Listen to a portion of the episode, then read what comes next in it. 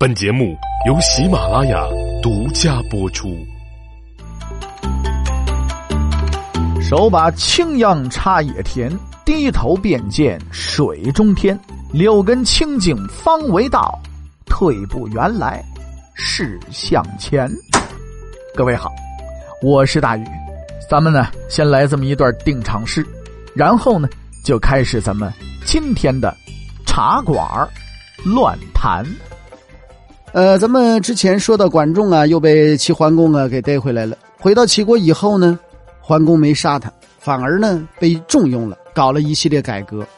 他首先呢从加强精神文明建设做起，要求男的走马路左边，女的啊走马路的右边啊。这个你说回来的时候不是又回到同一边了吗？啊，他又强调啊，士农工商都要分类而居，不许串帮，是吧？士人住在城里的固定街区，农人呢住在乡下这个田亩之间，工人呢住在官办的手工业厂外呃厂内外啊，商人呢住在市就农贸市场那儿，还有加强盐铁管理国有化，统一铸造货币，狠抓物质文明。在推动改革的同时呢，管仲又跟齐桓公啊要条件，他说这么着。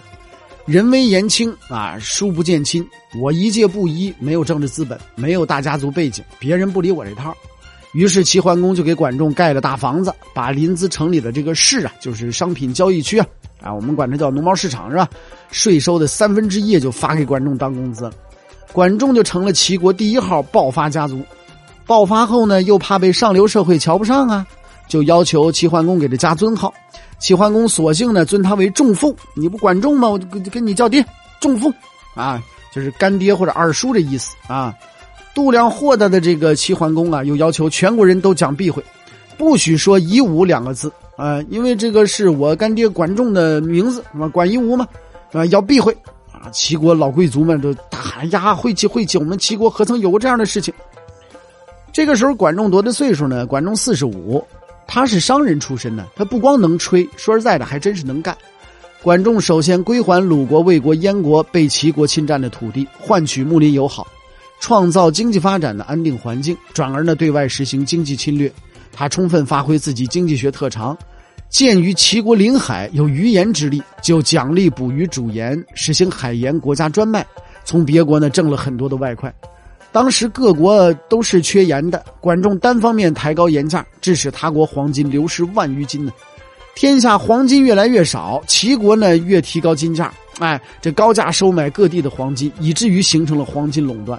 再用垄断的金子呢贱价购买各国货物，使天下市场操纵于齐国的金融寡头之手。管仲向梁国和鲁国订购了大批的丝织品。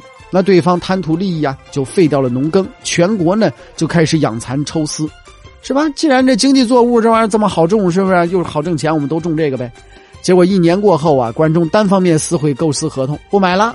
这一下子梁鲁两国就给撂那儿去了，田地撂荒了，都种了桑桑桑蚕了，是不是种桑树了？你这好家伙都养蚕了，那你这边不要了，不要我卖给谁去？是不是没有市场了？我这玩意儿就废了。两国老百姓家里都没粮食吃，天天裹着自己纺的绫罗绸缎在那饿肚子。看得出来，一般圣人呢都只重视思想教育啊，重农抑商，害怕商人。为什么？因为商人这个思想啊，真是不如农民踏实。哈哈，而管仲呢却重视商业经济发展，他解放思想，积极的扶植商业万元户，对外国呢实行经济侵略，最终以商业带动着整个齐国走向了富强啊。